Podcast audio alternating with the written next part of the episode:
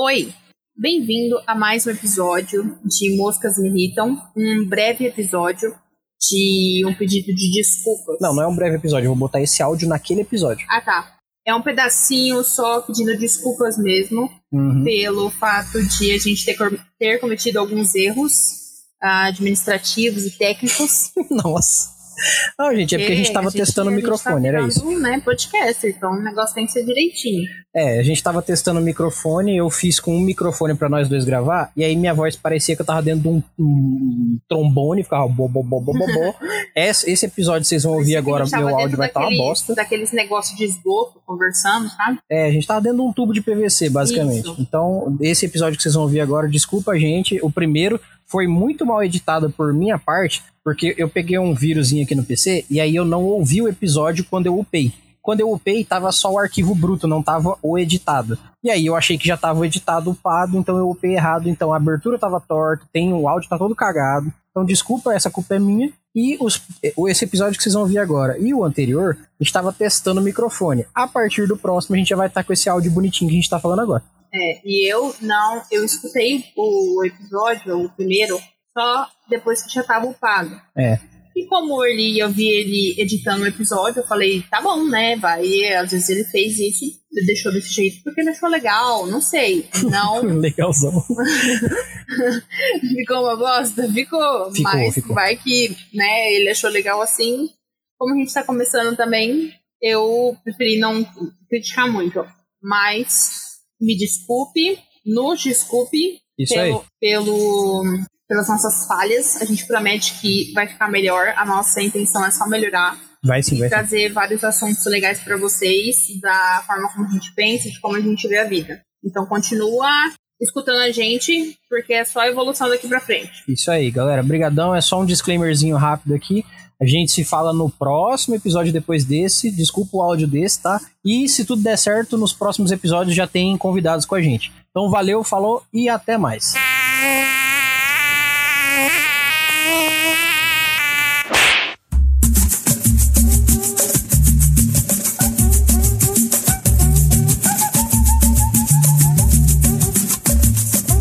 Oi, bem-vindos a mais um Moscas Me Irritam. Esse é um podcast criado para falar sobre assuntos aleatórios de várias coisas. Hoje a gente vai falar sobre uma curiosidade de muitos. Mentira, não é. Mas a gente decidiu que a gente vai falar, contar um pouco da nossa história, da nossa vida, de como que a gente chegou até aqui, onde estamos hoje. E eu sou a Ruana e meu marido. É, você. Ah, tá. Eu sou ali, host do Mestre do Teste, pra quem não me conhece aí. Exato. É, Como que a gente começa esse papo? Lá do, desde o início. Tá, eu, deixa eu explicar pro pessoal o que, que a gente vai fazer com mais detalhes. É, essa semana, o primeiro episódio do podcast do Luba, e do brother dele, que eu sempre esqueço o nome, saiu e eu achei uma ideia muito legal que eles fizeram no, no, no primeiro episódio do piloto deles, que eles iam falar sobre séries. E aí eles começaram a falar sobre a vida deles, de- deles dividindo a vida em episódios. Eu achei uma ideia muito legal. Aí pensei, bom, podia fazer o mesmo. Então eu chutei a ideia, falei com a Ruana, ela gostou. E aí a gente tá fazendo agora isso. E aí basicamente a gente vai dividir a nossa vida em temporadas e contar como se fosse uma série. Não é todo mundo que quer saber da nossa vida. Acho que a gente não é o Luba. A gente não é famoso igual o Luba, a gente gosta muito dele. Mas eu acho que é bom é, que as pessoas conheçam um pouquinho da gente, do- de quem somos, para talvez vocês se identificarem, darem risada, porque nossa vida é uma comédia. E eu acho que vai ser ba- bastante interessante esse papo. É isso aí. Vamos lá. É, tudo começou com um belo final de ano, onde eu fui. tinha que ir numa festa de família. Não, pera, você tá contando como a gente conheceu? Não, é, velho, eu vou começar desde então. Então, do começo da sua vida. Você contar sobre a sua vida como se fosse uma história de uma série. Ah, tipo, quando você nasceu tá. Achei que era até sobre quando a gente se conheceu. Não, não, é a vida inteira nossa, entendeu? Ah, Tipo assim, é, a, a primeira season da minha vida, a primeira, né, a primeira temporada da minha vida vai até o momento onde meu pai e minha mãe me mandaram embora de casa. Eu divido assim. Aí aham. você divide até onde, do, da hora que você nasceu até a primeira parte da sua vida que você divide seja a sua primeira temporada. Tá, vamos lá. Estava eu nas bolas do meu pai. no princípio era Desde o princípio estava eu nas bolas do meu pai. Né? Então eu fui para outro lugarzinho lá no outro da minha mãe. E fui gerada, claro. Enfim. Se quiser deixar só os acontecimentos importantes também. Ah, tô zoando. é zoeira, claro que é zoeira. Enfim, é eu morava, acredito, eu morava num, num bairro pobre, assim, podemos dizer, pobre de Campo Grande, Mato Grosso do Sul. É, meu pai trabalhava à noite e minha mãe trabalhava durante o dia, então eles meio que revisavam para ficar comigo, para eu não ficar sozinha, porque eu era uma criança. Eu nunca fui o tipo de criança que ficou muito na casa de vó, de tio, de tia. Meu tio chegou a cuidar de mim durante um tempo, porém eu quase morri com ele cuidando de mim. Então, meu pai e minha mãe não quis mais que ninguém, porque na verdade ele não tinha onde ficar muito bem, assim, ele não se dava muito bem com a minha avó, que era a mãe dele. E aí minha mãe deu a oportunidade dele morar lá com, com a gente, né? Em troca ele ia cuidar de mim enquanto eles estivessem trabalhando, para não ficar puxado pros dois. E aí eles dariam casa, comida, é, as coisas necessárias e tudo mais. E um belo dia, essa história é muito, é muito doida, porque hum, minha mãe diz que eu era pequena, eu não lembro disso, não lembro do acontecimento, mas diz que meu tio dormiu, meu pai e minha mãe estavam trabalhando, meu tio dormiu, e eu fui procurar minha mãe, e a porta estava aberta meio aberto, assim, do jeito que eu conseguia abrir eu sozinho. E aí eu devia ter acho que uns 3, 4 anos de idade. E eu saí na rua chamando a minha mãe. Procurando ela, mamãe, mamãe. E meu tio lá, né, tirando um ronco pesadão. E eu peguei e fui. E onde a gente morava era uma rua de terra que indo reto dela dava numa BR. E essa BR passava muita carreta, caminhão, etc era muito perigosa, porque ela era muito movimentada também. Qualquer BR é, né? Enfim. Daí, é... diz que eu atravessei a rua e nisso estava vindo uma carreta. E a vizinha, que morava na frente da casa da gente, assim, na, no outro lado da rua, na casa da frente, ela me viu. E ela disse que no que ela. No que, eu, no que eu passei a rua, a carreta veio com tudo e, tipo, ela colocou a mão na cabeça, tipo assim, meu Deus do céu, matou a menina. E eu fiquei viva, claro, porque eu tô aqui pra contar a história, né? Ou não. Ou não. não. Talvez seja só um fantasma. Né? É, exatamente.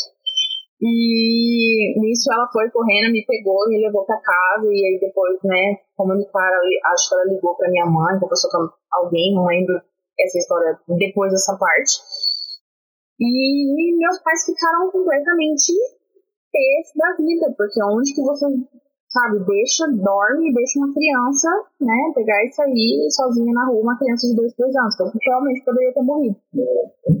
E meu pai queria matar meu tio, e minha mãe queria matar meu tio, todo mundo queria matar meu tio.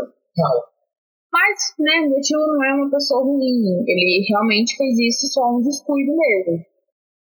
E é uma das coisas que eu lembro quando eu era. Assim, que eu lembro não, que eu soube quando eu era mais novinho. Eu não lembro de muita coisa. Eu lembro, por exemplo, de quando eu aprendi a andar de, aprendi a andar de bicicleta. Nossa, eu falei aprender, uhum. lindo. É, quando eu aprendi a andar de bicicleta, que eu tinha muita vontade de aprender, mas eu tinha muito medo. E num belo dia, é, eu e minha mãe, a gente ia na casa da vizinha pra assistir novela. Minha mãe ia lá na casa da vizinha, que era tipo umas duas quadras de casa, mais ou menos. E a gente ia à noite lá, eu e ela sozinha. Eu de bicicleta, só que eu ia de bicicleta de rodinha. Nisso, meu pai já tinha tirado a rodinha da bicicleta para eu poder aprender a andar. E aí eu peguei, sentei na bicicleta e fui. Aí eu peguei e olhei pra minha mãe, tipo, olha mãe, eu tô conseguindo andar assim a rodinha. E ela falou, olha que legal. E a gente foi lá na casa da vizinha, assistiu novela e eu voltei andando de bicicleta sem rodinha. Foi um acontecimento muito importante para mim. Nisso a gente morava ainda nessa casa, nessa casa era uma casinha de madeira, com aquele chão de vermelhão. Não sei se vocês sabem o que é isso, algumas pessoas sabem, outras não. É, você tem que passar cera e escorrega, e aí você pisa e seu pé fica todo vermelho. Tá, mais ou menos até uns. Acho que. Chega até uns 8, 9 anos a gente morou nessa casa. Depois dessa, desse tempo a gente morou nessa casinha, a gente se mudou, porque meu, meus pais venderam essa casinha. E a gente foi morar é, num bairro chamado. É, é isso, Jardim Presidente, lá em Campo Grande também. É, eu sempre fui uma criança mais sozinha, porque meus pais sempre trabalharam muito. Minha mãe, principalmente, sempre trabalhou muito para ajudar meu pai. E meu pai também sempre nunca deixou de trabalhar. Nisso, eu já tinha entrado na escola, eu era uma criança normal, gostava de fazer as coisas normais. Só não acontecimento dessa época. Tá, vou fazer o seguinte, vou contar um pouco, aí a gente divide, cada um conta uma parte. Eu começo minha história com eu sendo adotado pelo meu pai e pela minha mãe. E dá para dar um belo pulo depois disso, lá para os meus 10 anos de idade, quando eles me contaram que eu era adotado. Até esse momento eu não sabia, e no dia que eu soube, eu, eu, eu tive uma crise lá. Tipo assim, eu fiquei de boa no primeiro dia, mas aí começou a cair a ficha do que, que era, o que, que queria dizer. Aí eu entrei numa crise foda, e aí eu, foi a primeira, a primeira vez que eu tive uma depressão foda na minha vida. Eu fiquei sem falar durante uns meses, quase seis meses eu fiquei sem falar nada fiquei atônico e eu ia pra escola e tudo mais, mas eu não, não falava literalmente com a boca. E nessa ida eu comecei a, a perder um pouco da empatia com a coisa de família e tudo mais quando a, a, as coisas foram se apresentando. Ah, então a família que eu considero não é exatamente uma família minha, eles gostam de mim, mas eles, sei lá, eu não nasci deles e tal.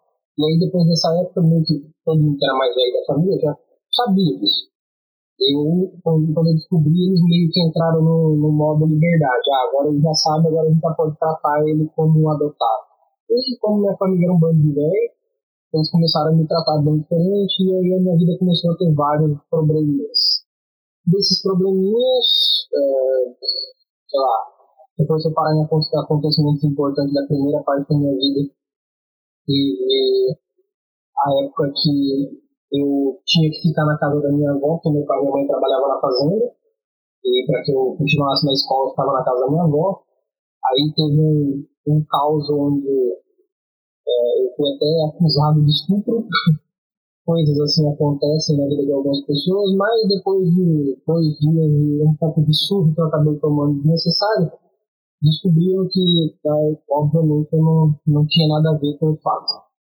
Mas, primeiro, até, acho que até os meus 11 anos de idade eu tive um misto de família cheia da grana e extremamente é, que deixou muito complexado, sabe? Uma família que tinha uma, uma, um peso muito grande. Uma família que me deixou para baixo por vários motivos em vários momentos. Mas é, aquela parada, eu, eu sempre olhei para minha família como uma família que eu queria ter e não necessariamente que eu tinha. Então eu tinha muita coisa do é, eu olhava para minha família como eu queria que fosse aquela família digna que todo mundo tem, que é mó da hora, que todo mundo se respeita, todo mundo é legal. Mas não foi assim na minha vida. E nesse meio tempo, que até a, primeira época da minha vida, digamos assim, eu, como disse, meu pai e minha mãe trabalhavam no, no mato, eu trabalhava na fazenda, porque meu pai trabalhava numa empresa de energia aqui da, do estado do Mato Grosso do Sul, e aí minha mãe ia com ele para trabalhar junto. E nessa idas, eles, eles fizeram muita coisa também, só que eu ia muito pro mato e voltava, então eu fui criado uma boa parte da minha vida da infância no começo do mato, depois eu fiquei na cidade, aí ia, voltava, então até meus oito anos de idade eu fiquei mais mato do que cidade. Depois, com dois, três anos, minha vida deu uma cambalhota, eu fiquei full cidade, aconteceu muito na minha família. E quando eu completei 14 anos, aconteceu, vamos dizer assim, a primeira primeiro problema real na minha família, que é onde eu separo que seria a minha primeira temporada, onde acabaria, que é basicamente quando meu pai e minha mãe se separam, e minha mãe descobre que meu pai tinha uma outra família, já fazia uns dois, três anos, e aí meu pai e minha mãe se separam, e tanto eles dois quanto minha família inteira olha para mim e fala assim, então, a gente não quer ficar com você.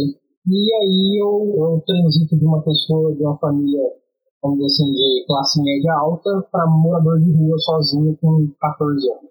Acho que aqui acaba a primeira decisão da minha vida. Pesado.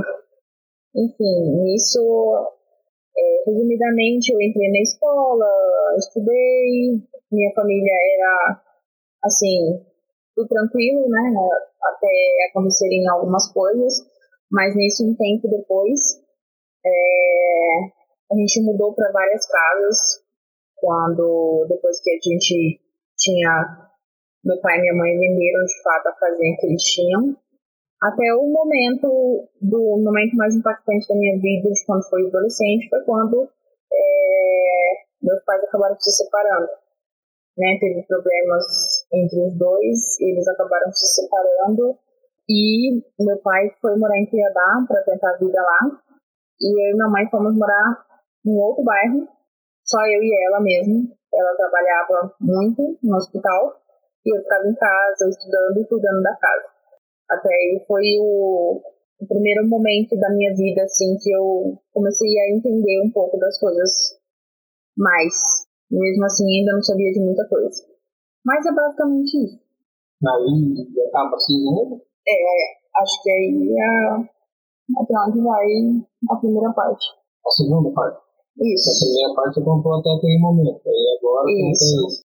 É, então, depois que meu pai e minha mãe se separaram, como eu disse, eu tinha recém feito 14 anos, fazia uma semana que eu feito aniversário, fui morar na rua, é, tive que me desfazer de todos os bens que eu achava que eu tinha, que era tipo um monte de mangá, um monte de revista pra jovem, um monte de coisinha da hora que eu tinha antigamente. A única coisa que sobrou comigo foi uma mala de roupa e um violão, que eu carreguei por bastante tempo. E eu fiquei basicamente um ano, um ano e pouquinho, morando na rua, conheci um monte de gente é, de rua, né, vamos colocar assim. Mas convivi com muita gente, aprendi muita coisa, aprendi a dialogar com essas pessoas, aprendi que eu era parte dessas pessoas e que isso nunca, deixar, nunca ia deixar de ser eu. É, mesmo que eu tivesse uma casa, eu nunca ia deixar de ser um morador de rua. Não porque eu moro na rua, mas porque o que a vida ensina quando você está lá, dormindo sem cama, sem, sem, sabe, sem teto, é um tipo de aula que nenhum outro lugar da vida vai te dar. Não, não importa o quanto uma pessoa tente te ensinar da melhor forma, essa, esse aprendizado você não tem como tirar, não ser que você viva e aí eu conheci muita gente, fiz muita coisa, experimentei muita coisa, me descobri como pessoa. E eu acho que o principal foi que eu aprendi mais sobre a vida, vivendo nesse um ano e pouco, do que muito eu tinha aprendido na minha casa, porque meu pai e minha mãe eram bem de vida, então eu, eu tinha aquela vida um pouco fácil demais até, que eu considero em dia que era fácil, e isso fazia com que eu acabava, é, como é que eu vou dizer, eu acabava achando que a vida era muito mais simples e muito mais fácil, que é o que eu vejo muito, muito acontece hoje em dia, sabe? As pessoas que, que podem estar ouvindo isso aqui talvez não tiveram uma vivência difícil e às vezes não vê até um pouco de graça na vida, às vezes é, sente uma, uma falta de alguma coisa na vida que não sabe bem o que, que é. Então, existem várias coisas hoje em dia que, por falta de uma vivência um pouco mais pesada, um pouco mais é, como é eu posso dizer, uma, uma vida um pouco mais dura, as pessoas vão sentir um vazio. E, por um lado, ainda bem que você está sentindo esse vazio e não está dormindo na rua, é, sabe? O vazio existencial ele é preenchido com coisas que você descobre. O, se você estiver morando na rua, não, não tem o que você aprenda que faça com que a noite não seja fria, com que o dia não seja quente, com que a chuva não molhe e você não tenha o que fazer. Então, aqui em situação, hoje em dia, eu vejo que é mais fácil ter um vazio existencial, porque minha vida é cheia de dinheiro e eu estou vivendo uma vida vazia, mas que eu posso melhorar, do que, sabe, tentando, é, tentando não passar por coisas duras.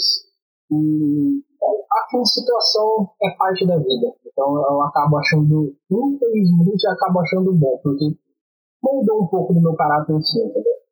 Eu, hoje em dia eu prefiro discutir com gente que eu não gosto, porque eu aprendi a ser assim na rua, do que ser uma pessoa acomedida e não, não ser o mesmo de verdade, viver uma vida pela metade e tudo mais.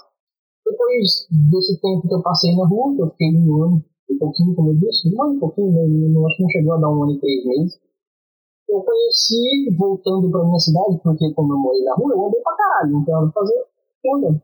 Aí eu fui para Camboriú até, que da onde eu morava há muitos quilômetros, eu não lembro mais, mas tipo, a gente andou uns 40 dias, eu e uma galera que morava na rua também.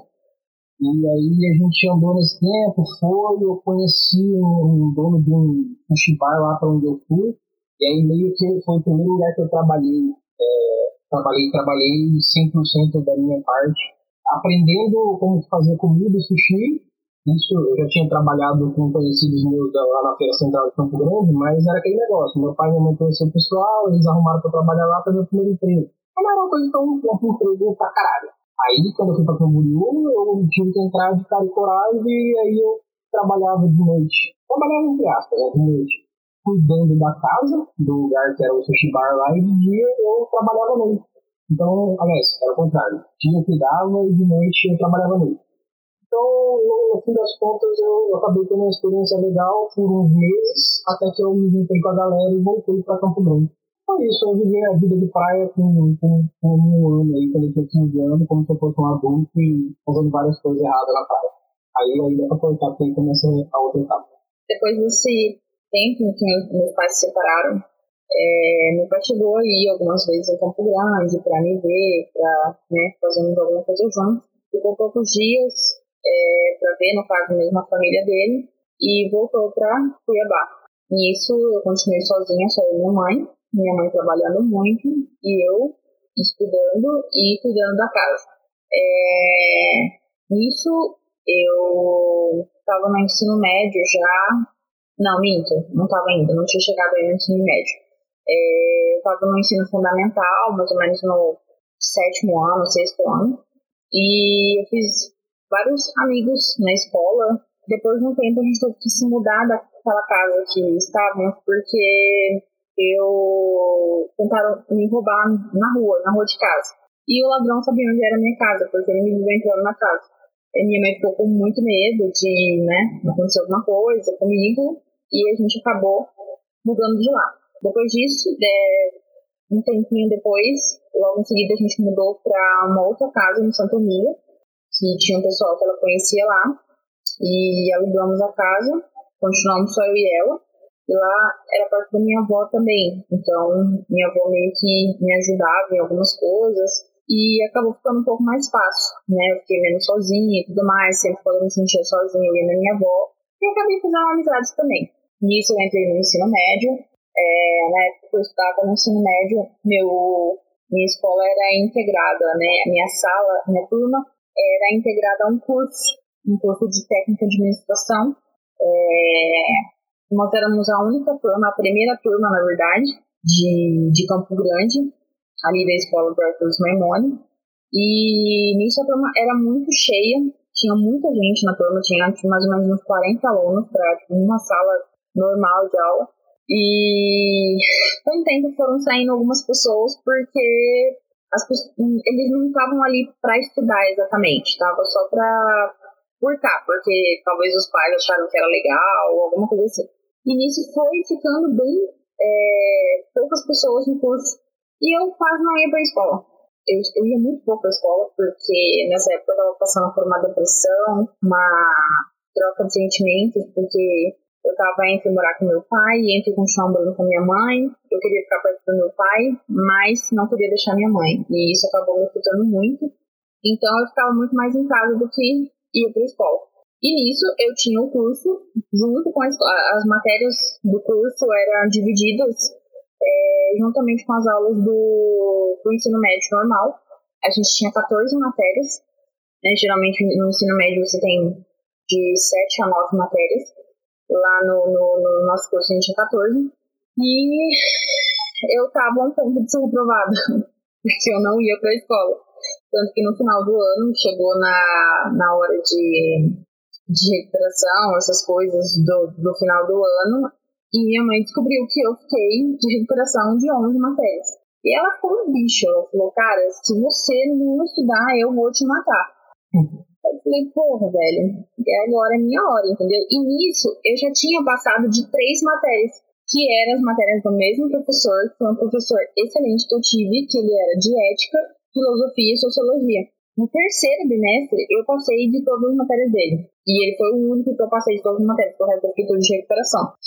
E ele era um professor maravilhoso, ele era muito, muito, muito foda. E eu acabei ficando de recuperação dessas novas matérias e fui atrás do prejuízo.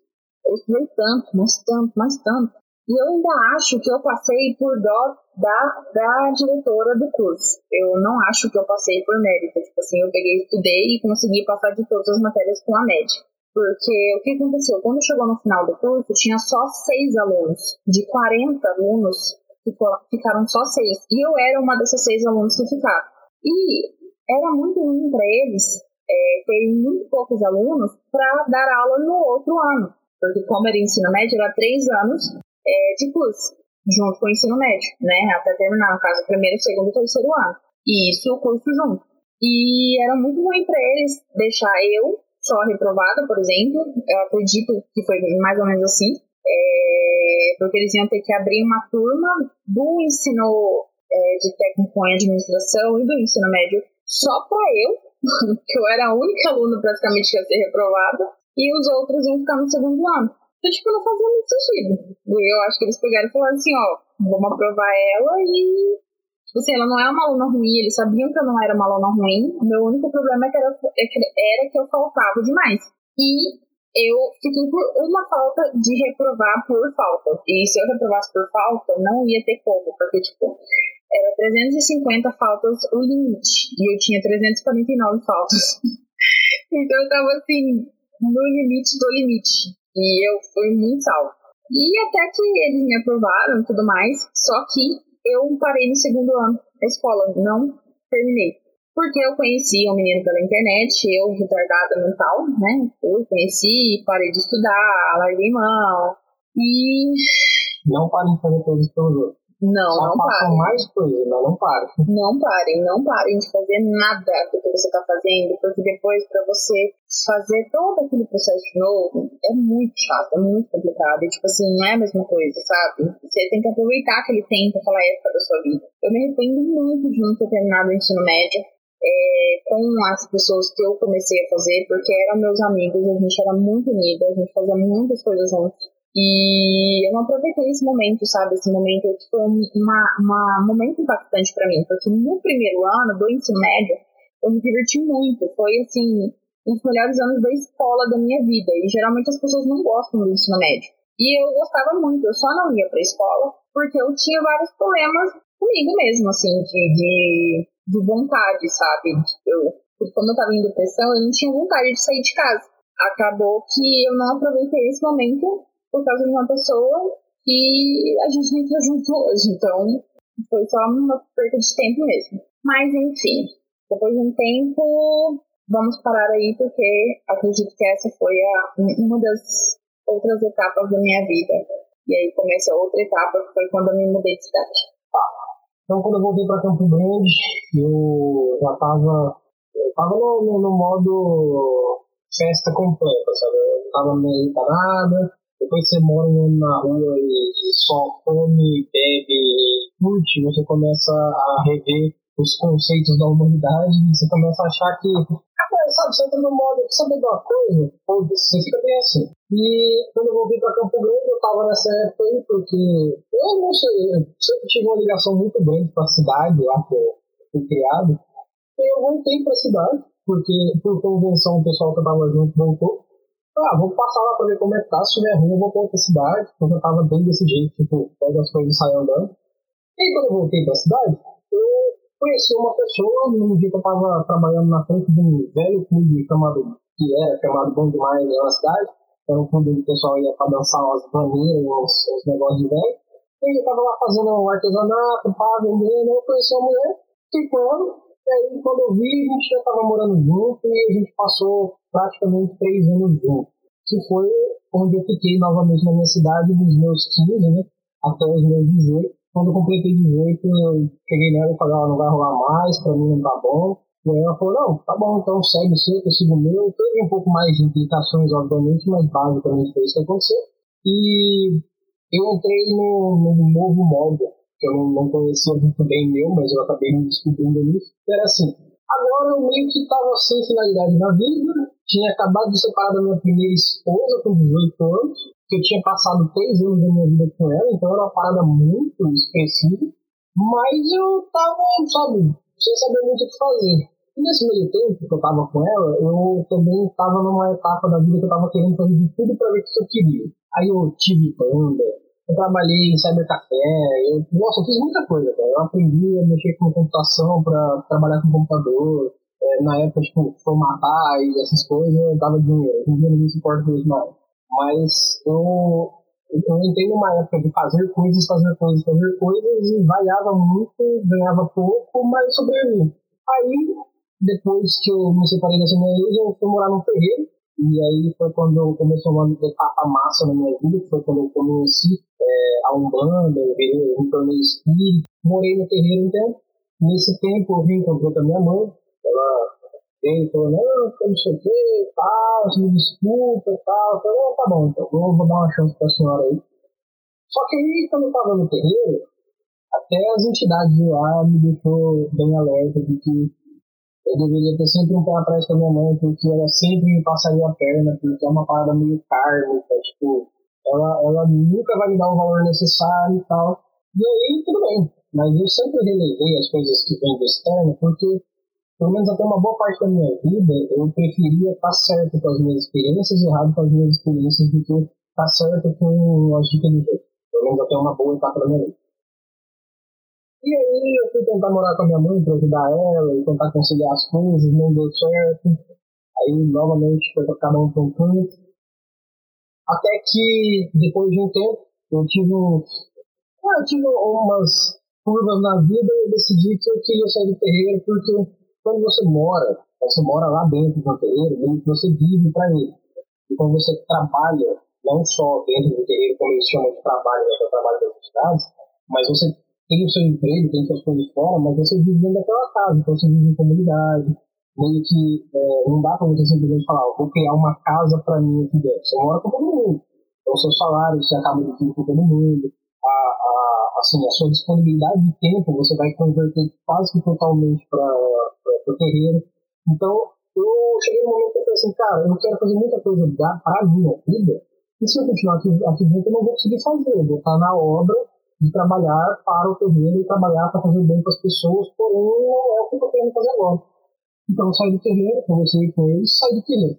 Então eu saí e na época que eu saí, tinha uma pessoa ainda lá que eu conhecia do terreiro, que meio que era minha amiga lá e tudo, e aí a gente foi meio que a única pessoa que eu tinha de amizade no meu passado, que foi também a pessoa no qual eu me tornei pai da minha primeira filha com ela. Isso quando eu estava quase chegando nos meus 20 anos ali já. Depois que eu novamente fiz um monte de coisa, morei em um monte de lugar, conheci um monte de gente. Eu já morei em muita casa, cara. Aquela parada do, do, do região urbana lá, já morei em tanta casa, nem lembro mais. É sério, acontece. Comigo aconteceu, eu morei em muito lugar na minha vida. Numa boa, devo ter mudado mais de 50 vezes de casa na minha vida. Dessas casas, sei lá, 20% eram minhas ou eram de alguém que eu conhecia da minha família. Resto sempre era do jeito. Então, é, eu tive minha primeira filha, e aí quando minha primeira filha nasceu, a minha vida deu um twist que eu falei assim, ok, agora eu não sou mais filho, eu não sou mais é, a, ponta. Então, agora eu sou o fio condutor para outra ponta. Então, a partir de agora, mesmo que eu queira viver do meu jeito pelo resto da minha vida, com as minhas convicções pelo resto da minha vida, eu ainda tenho que me apoiar no fato de que agora eu sou pai e agora cuido. Então, existe responsabilidade sobre a minha pessoa, existe um ponto de vista novo para mim, que é eu vou ser exemplo de alguma forma, em algum momento, de algum jeito na vida dos meus filhos. Então, eu preciso ser um pouco melhor do que eu já sou e do que eu posso ser, para que eles tenham uma coisa que seja para olhar e falar, poxa, eu sou igual ao meu pai nisso. Então eu dei uma convertida na minha vida, dei uma relaxada, dei uma acalmada, comecei a procurar coisas mais concretas, e aí quando eu vivi para mim, eu falei, quer saber de uma coisa? Eu sempre quis fazer uma faculdade e nunca rolou. porque eu terminei também, logo depois que eu saí da casa da minha mãe e meu pai, eu só fiz o meu último ano. É, aliás, quando eu saí da casa deles, eu só fiz o meu último ano. Fiz até o segundo ano, metade do terceiro, e ele ficou trancado para estudar na escola particular, então eu pude terminar uns seis meses finais depois. Mas ainda depois tive que fazer o Enem para concluir meu, é, é, concluir meu ensino médio e tal, porque tinha aquela parada que você fazia o Enem, é, peraí, fazia o Enem, é, fazia o Enem e você pegava o é, ensino médio, isso, conclusão do ensino médio. Aí eu fiz e concluí meu terceiro ano assim, mas eu com 14 anos eu tinha feito até o segundo ano, até um pedaço do terceiro, então eu era adiantadão nesse ponto. E aí eu decidi que eu ia entrar pra faculdade, e aí no ano que eu entrei pra faculdade, que eu queria também entrar pra faculdade, foi o ano que eu tentei entrar pra artes cênicas, que era uma coisa que eu achava incrível, porque eu queria ser dublador naquela época. E na minha cidade, como eu morava na capital, em Campo Grande, era o único lugar que tinha faculdade de artes cênicas que dava pra, pra fazer. No ano que eu fiz o último vestibular, que inclusive é o último vestibular que teve no Brasil, a faculdade cortou o curso e aí eu não entrei, e aí eu guardei aquela nota para no futuro, não tão distante, ter entrado em pedagogia na faculdade. Mas aí eu corto com eu entrando em pedagogia, que não tinha nada a ver com o que eu queria, e aí você continua essa história. Então, eu conheci um menino pela internet. Não foi exatamente o menino que eu acabei namorando, mas eu vou pular logo porque eu né, comecei a ter um relacionamento, porque é muito longa a história. E uh, nós conversávamos por webcam, por celular, né? A gente namorava mais pro web mesmo. Web namoro. Web namoro, exatamente. E todo mundo falava, nossa, isso não vai dar certo, que vai que ele é um maníaco e tananá. Só que isso a gente tinha conversado com a família dele, vendo, né, pela webcam, conversando com a mãe dele, conversando com a avó dele. A avó dele era um amor de pessoa, falei com todo mundo.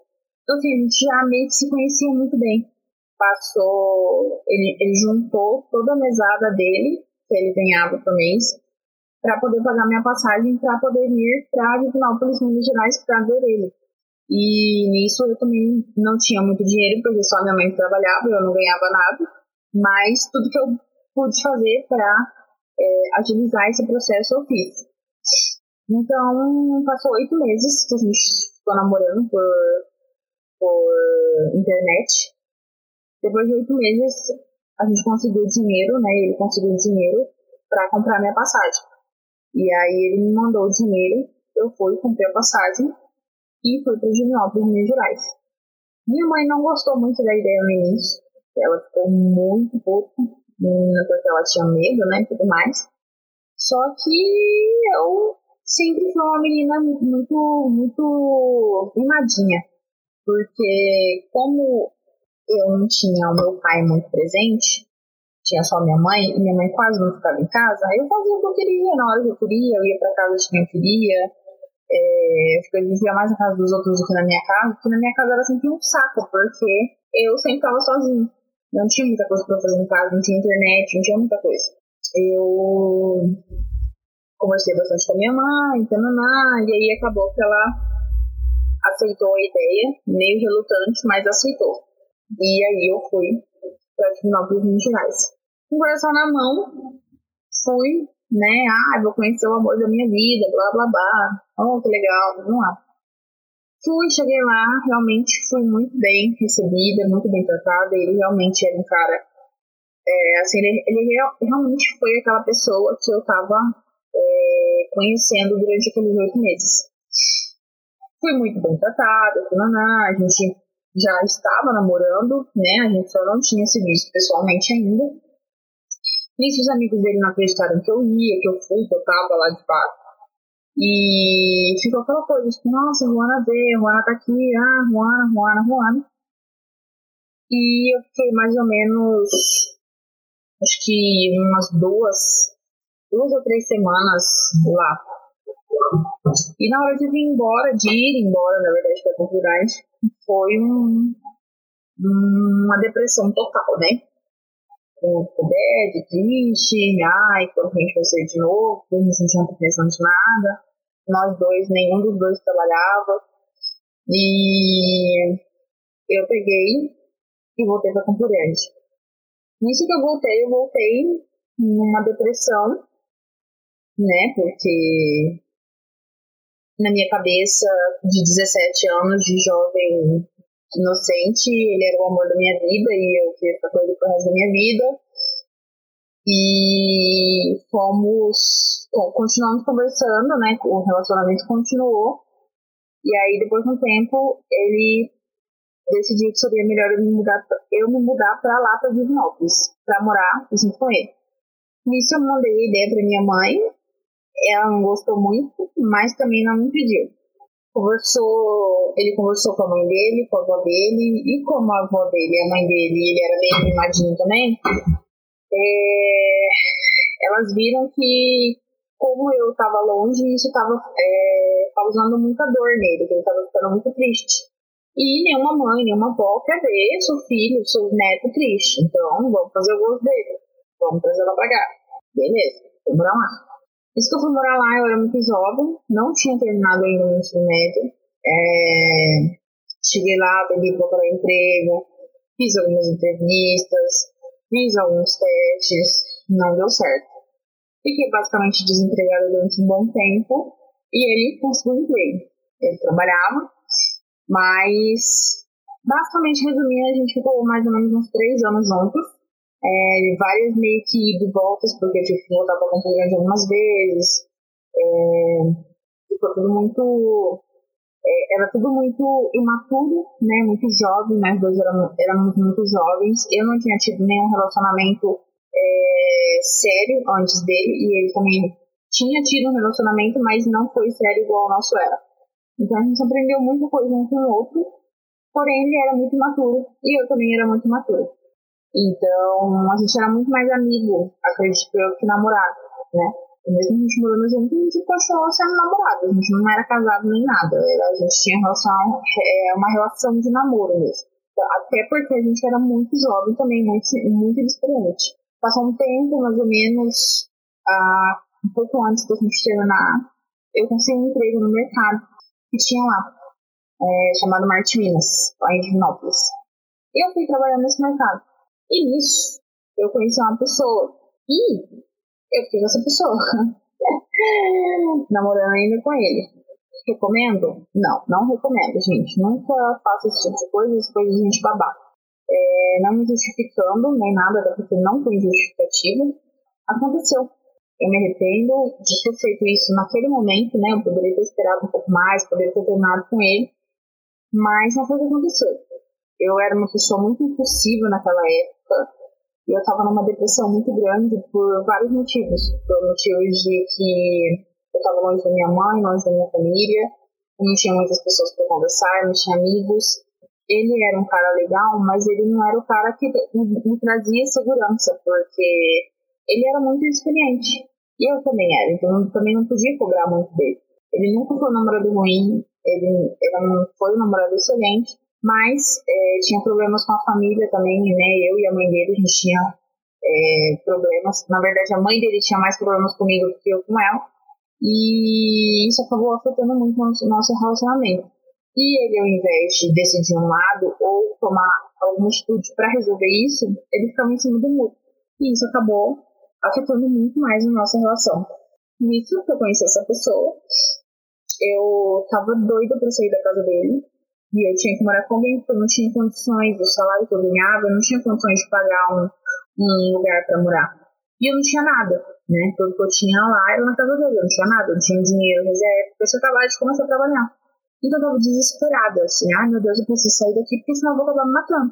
E eu falei com essa pessoa sobre esse assunto, ela ficou com dó e falou assim, ó, oh, vem morar comigo. Eu pensei, sério? Tipo assim, a gente ficou uma vez, você me conhece faz uma semana, e você já quer que eu vou morar com você? Ela falou, é, pode vir morar comigo. E eu sei que não é fácil passar por isso. Então tá bom, ok. Nisso eu fui é, morar com essa pessoa, a gente morou, ficou namorando durante uns nove meses, não, mais ou menos. Não namorando, namorando, né? Porque tá, no terceiro mês eu já não tava nem um pouco com essa pessoa. Acabou que eu me mudei de cidade, eu ia voltar pra Campo Grande, mas voltei pra. Porque eu Primavera do Leste pra morar com meu pai, e minha madrasta. Nisso, ela foi junto. E aí a gente começou a trabalhar no supermercado, a gente trabalhava junto. Só que isso eu não sentia mais nada, né? É, no menino, tá? Mas eu sou bissexual? Eu não sei. eu acho que não. Porque eu, particularmente, prefiro muito mais homens. Não sinto atração assim por mulheres. Mas na época eu tava tão desesperada e carente emocionalmente. E como ela sempre ficava dando em cima de mim e ficava me dando bola, eu acabei, né, falando, tá bom, é o que tem agora, é melhor do que tudo que eu tô passando, então vamos. E como eu não tava interessada mais nela, eu cheguei com você com meu pai, falei, olha, eu, eu gosto dela como pessoa e tal, como amiga, mas é só isso, eu não sinto nada por ela. Só que eu também não quero ficar atrasando a vida dela. O que eu faço? Ela falou assim, olha, você pode perguntar pra ela. Vai seguir sua vida, vai fazer suas coisas. E, e se ela quiser continuar aqui até ela arrumar um lugar pra morar, ela fica. Mas, pelo contrário, né? Sei que vai ter que resolver. Eu cheguei, terminei com ela, falei, olha, sinto muito, não sinto mais o que eu sentia por você. É, as coisas mudaram e eu também não quero ficar te atrasando. Então, você segue sua vida, se você quiser continuar morando aqui, você pode continuar morando aqui, a gente vai continuar sendo amiga, eu vou continuar tratando normal, a gente só não vai ter um relacionamento. E ela continuou durante mais ou menos uma semana e ela foi morar com outra pessoa. Que uma outra pessoa que trabalhava junto com a gente também. Nisso, uh, passou um tempo, eu conheci outras pessoas, eu já estava solteira, eu conheci outras pessoas, fiquei com outras pessoas, mas nada sério. Até que eu conheci um menino pelo Tinder. É, nisso a gente começou a conversar muito e a gente começou a namorar. Só que ele morava duas horas de é, Primavera do Leste, então assim, foi meio que um web namoro, só que a gente se via basicamente final de semana sim, final de semana não, porque ele morava muito perto de mim, assim. Tipo, ir de van não era muito caro pra ir, nem pra voltar. E nisso a gente namorou mais ou menos uns, sei lá, um ano, um ano e meio, acredito eu. E acabamos terminando porque ele foi morar em Curitiba e eu continuei morando em Primavera do Oeste. Ah, e até aí é isso. Muito bom, muito bom. Bom, acho que aqui entra a season mais fabulosa da minha vida, por mais que pareça, que apesar de eu não estar morando na rua nem nada, essa época foi a época que eu mais bebi na minha vida.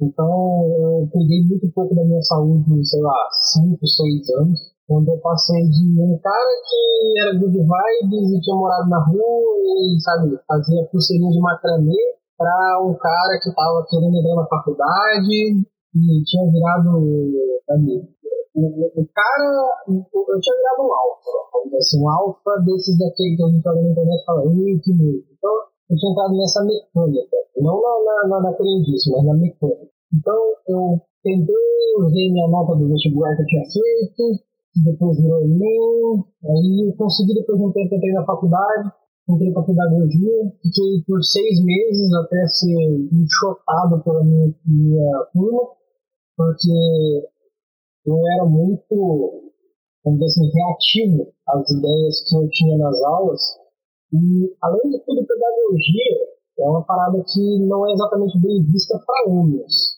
Não sei se você está ouvindo aí, sabe? Mas comumente aquele negócio de falar, ah, a professora do jardim é quase que uma regra. Na minha, no meu curso, por exemplo, tinha 80% mulheres, os 20% que tinha, tirando eu, eram homens não héteros, e pessoas que eram socialmente aceitas ao fato de serem futuros pedagogos. Tudo veio da minha cara, porque eu não tinha cara de que ia ser professor de criancinha. E aí todo mundo me escorraçava bastante. Tem professor que não ia com a minha cara só porque eu não ia com a minha cara, porque eu não gostava do, do fato de eu perguntar coisa, de, de questionar é, conhecimentos básicos da pedagogia. É, eu sempre tive uma posição em vida onde quando alguém me explica alguma coisa, me diz que algo é algo, eu me contento com isso, mas eu prefiro que a pessoa me diga por que, que esse algo é algo. Tem gente que explica, tem gente que não, tem gente que fica brava pela pergunta, então vai muito. E nessa equipe que eu tava, nessa, nessa sala, né, o pessoal não gostava muito de perguntar essas coisas, sabe? Era conhecimento inquestionável. Aí eu dei por mim no primeiro semestre que eu tinha que sair. Saí, fiquei esperando o ano acabar para entrar novamente na faculdade. Eis que então eu entrei para matemática na, na faculdade.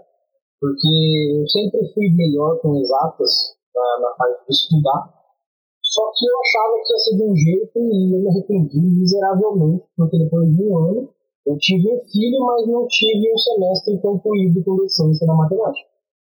E nisso já tinha feito o meu segundo filho.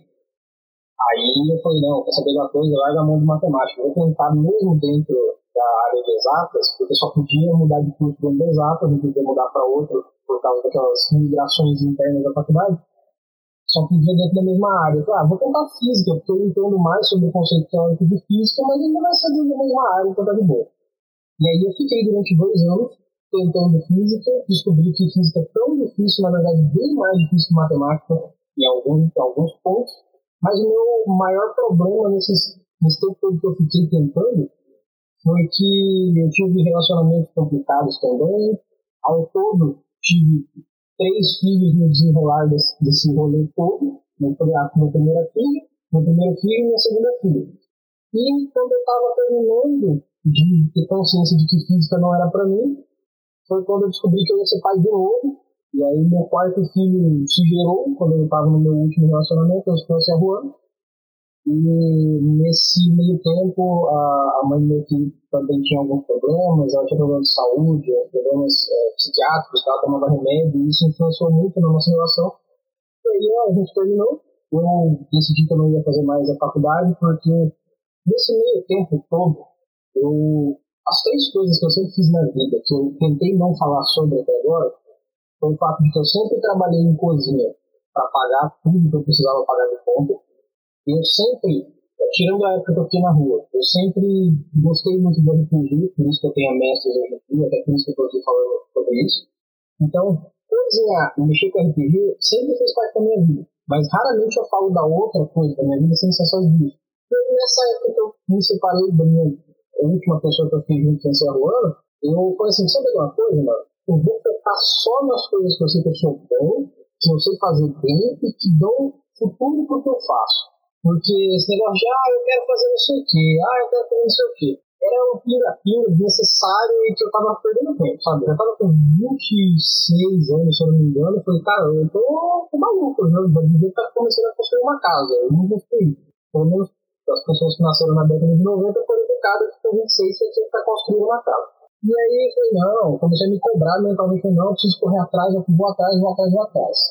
E 2016 para 2017, eu entrei de cabeça no RPG, estava trabalhando na faculdade ainda no último semestre, é, mesmo tendo parado as aulas, eu trabalhava dentro da faculdade vendendo refrigerante. Então eu tinha um isopor, daquele isopor de salmão, que eu lavei ele, eu comprava latinha de refrigerante, garrafinha, vendia na porta do restaurante universitário para pagar minhas contas até eu voltar a trabalhar em restaurante. Então, eu trabalhava um tempo em alguns, aí, tipo, era frio, então era um tempo limitado. Aí eu trabalhei em alguns outros, que, por exemplo, a amiga minha que fazia curso comigo, o pai dela tinha um restaurante árabe, eu trabalhei um tempo lá e tal.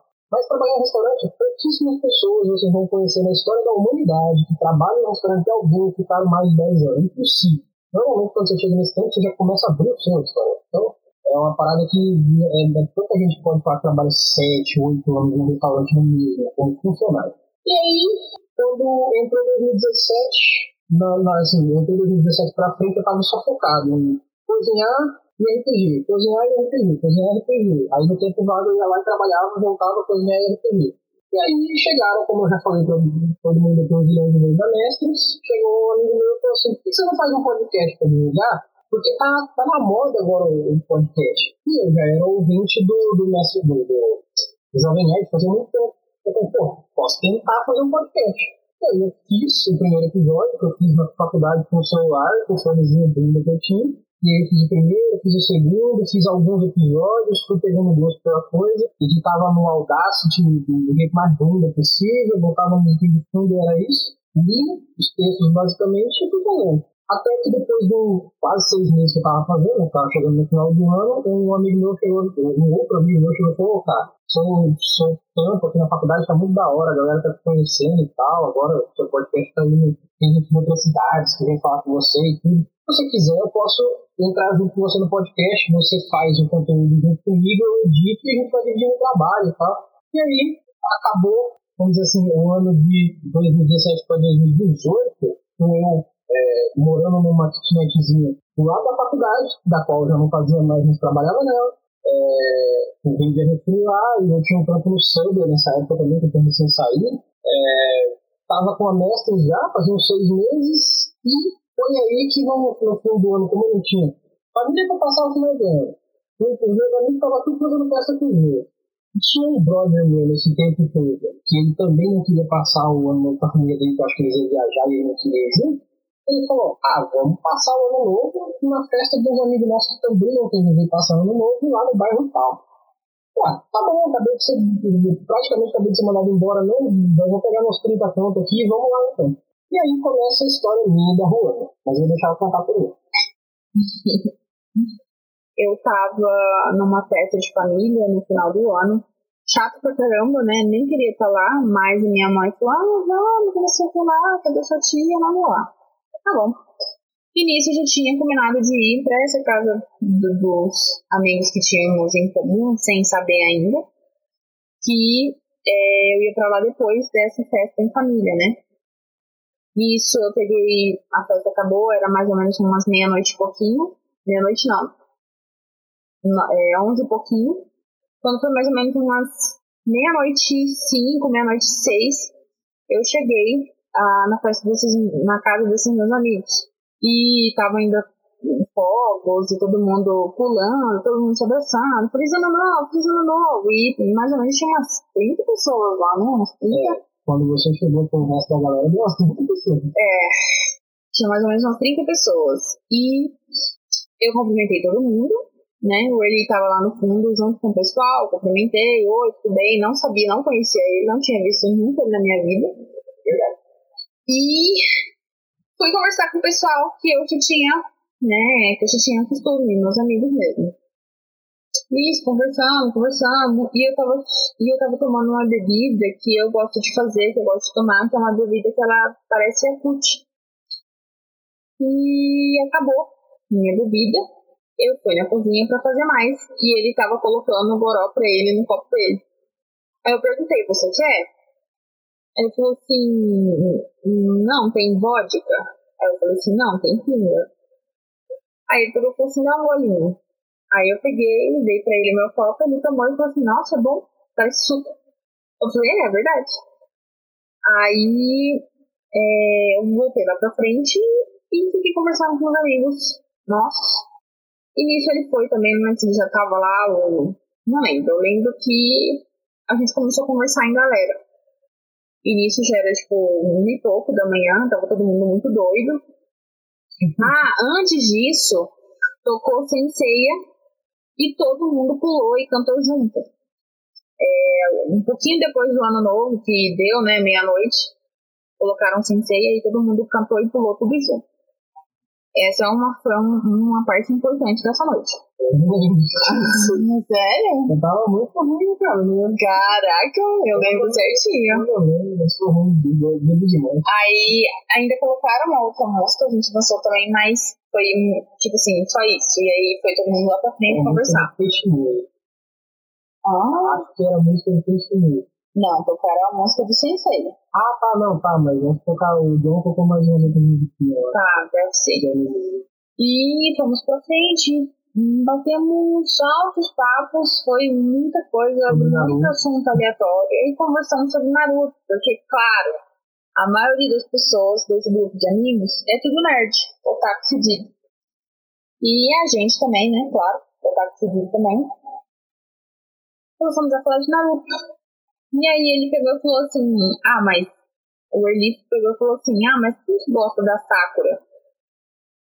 Ah, eu falei, pô, esse menino tá falando mal da Sakura, mas tá com respeito, né? Então, vamos entrar no assunto. Porque assim, eu também não gostei da Sakura, eu sempre achei ela meio que inútil, mas assim, na guerra, eu acho ela, ela, que ela fez um papel, poderia ter feito mais? Poderia, mas eu achei que ela fez um papel massa. E a gente começou a discutir sobre isso né? Aí a gente começou, ah, quem gosta do Sasuke? O Sasuke é um otário e tal, não. E aí quando ele falou isso, eu falei assim, cara, esse guri é interessante. Ele odeia o Sasuke. Eu também. Beleza. Exatamente. O ódio une as pessoas. E daí a gente só conversou mesmo, tipo, bateu altos papos, falou sobre várias coisas. E é, deu de manhã, né? Começou a, a, a, clarear o dia. E todo mundo muito, assim, chapado, né? Bêbado, os olhos, assim, quase fechando de cansaço. E basicamente quase todo mundo foi pra sua casa. Eu fui pra minha casa. Não, minto. Eu fui pra casa de uns amigos que a gente foi junto. Foi eu, o Matheus, um amigo meu, e Burley, Matt, Matt, Matt Matt Big. E a Mari, que é a minha grande amiga também. Eu fui junto com eles pra uma casa da amiga dela, que ela tava cuidando, e era lá perto. Como a gente tava muito doido, se a gente fosse pra nossa casa, nossas casas mesmo, a gente ia demorar muito pra chegar. Aí a gente foi pra casa dessa amiga, dormiu lá, e depois a gente foi embora para as nossas respectivas casas. Nisso, eu fiquei pensando no falei, nossa, esse menino, né, parece legal, interessante, você tá solteira, tá solteira, pá. Quem sabe a gente não troca uma ideia. E é, eu pedi o número dele pra uma amiga em comum que a gente tinha. Que nem era amiga minha, na verdade. Era só uma conhecida. A dona da casa. A dona da casa. Nisso, ela acho que falou com ele. E aí ela me passou o número dele e eu comecei a conversar com ele. Eu nem lembro como que foi mais ou menos as nossas conversas. Eu lembro que a gente falou sobre coisas aleatórias. Mas a gente foi bem direto, né? Foi bem rápido até. É, eu cheguei e falei assim, ah, então, tô achando interessante, uma festa, gostei do jeito, gostei de você, lá, lá, lá. Pode crer, pode crer. Então cheguei. E aí, pode rola ou enrola? crer. E aí a gente combinou, é, combinou de se ver, né? Dele na casa dele, assistir Netflix. Adivinha, não tinha Netflix? Não tinha assistir, né? tinha Netflix ou não tinha TV? Olha só. O poder da. Olha só. É, não, a gente assistiu. Ele, ele colocou eu pra assistir Rick and Morty. E eu odiava Rick and Morty, porque eu não entendia bosta nenhuma de Rick Morty. Ó, eu conquistei ela com Naruto, Rick Morty e Minecraft. E não existe outra verdade contra isso. Essa é, a, é, é o trio perfeito pra conquistar uma menina É. nerd que nem é tão nerd, mas acaba sendo mais nerd. Enfim, gente, é... você quer contar pra sobre essa parte ou quer contar uma parte da sua Eu história? quero contar essa parte pelo meu ponto de vista. Vai ser muito Ah. mais rápido.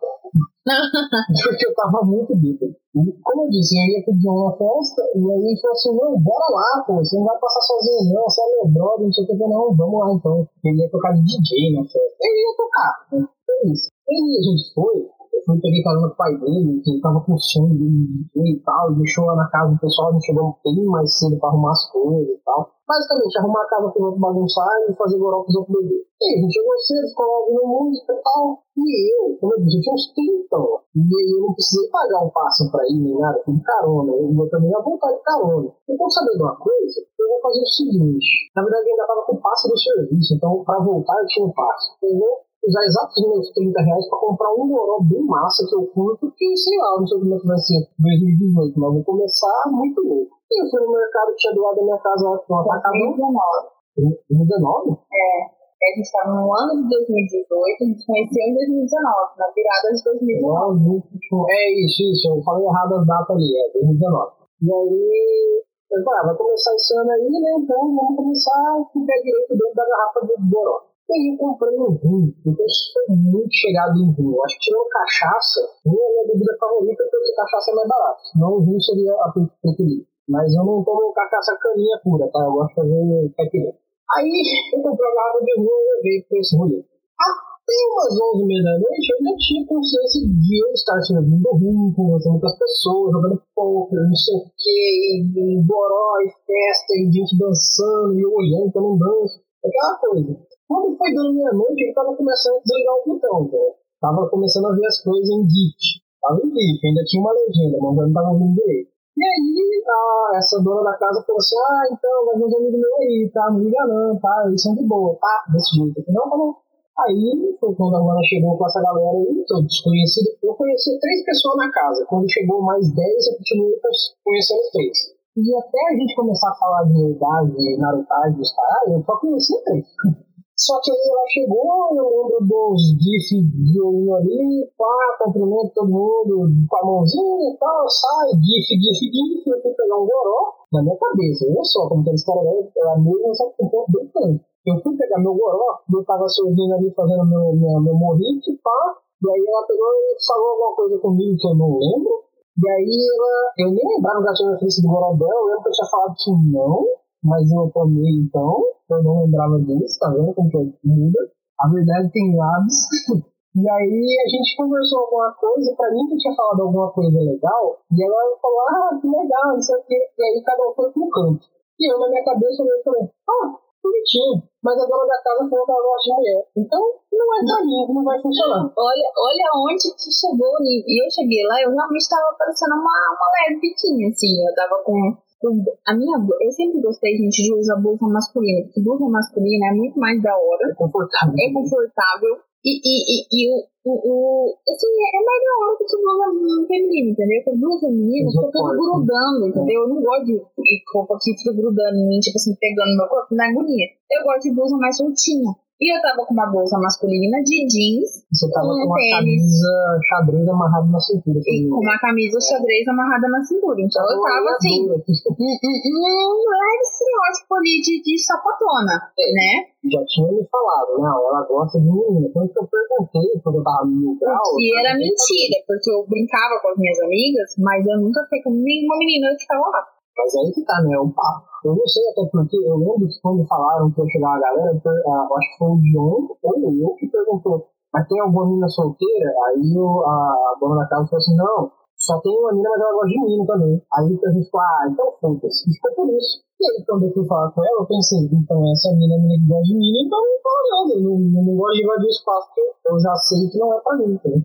Aí ficou por isso, eu lembro que eu fui andar, aí corta, a gente passou a virada, aí corta, a gente tava sentado na frente da casa, bebendo, falando, não, a gente tava em pé, bebendo, falando de Narutagem, corta, a gente tava numas cadeiras, corta, e vocês estavam indo embora com essa galera com o Mesh, a galera era tudo louco, o Mesh tava doidão, não sei quem que dirigiu, ele tava muito louco. E aí vocês foram embora e eu fiquei na casa da, da, do, do, pessoal lá, porque eu dormi lá, né? eu fui embora no outro dia sozinho. Pra você ver como é uma história bem diferente, mas é a mesma história. Exato. E aí continuou.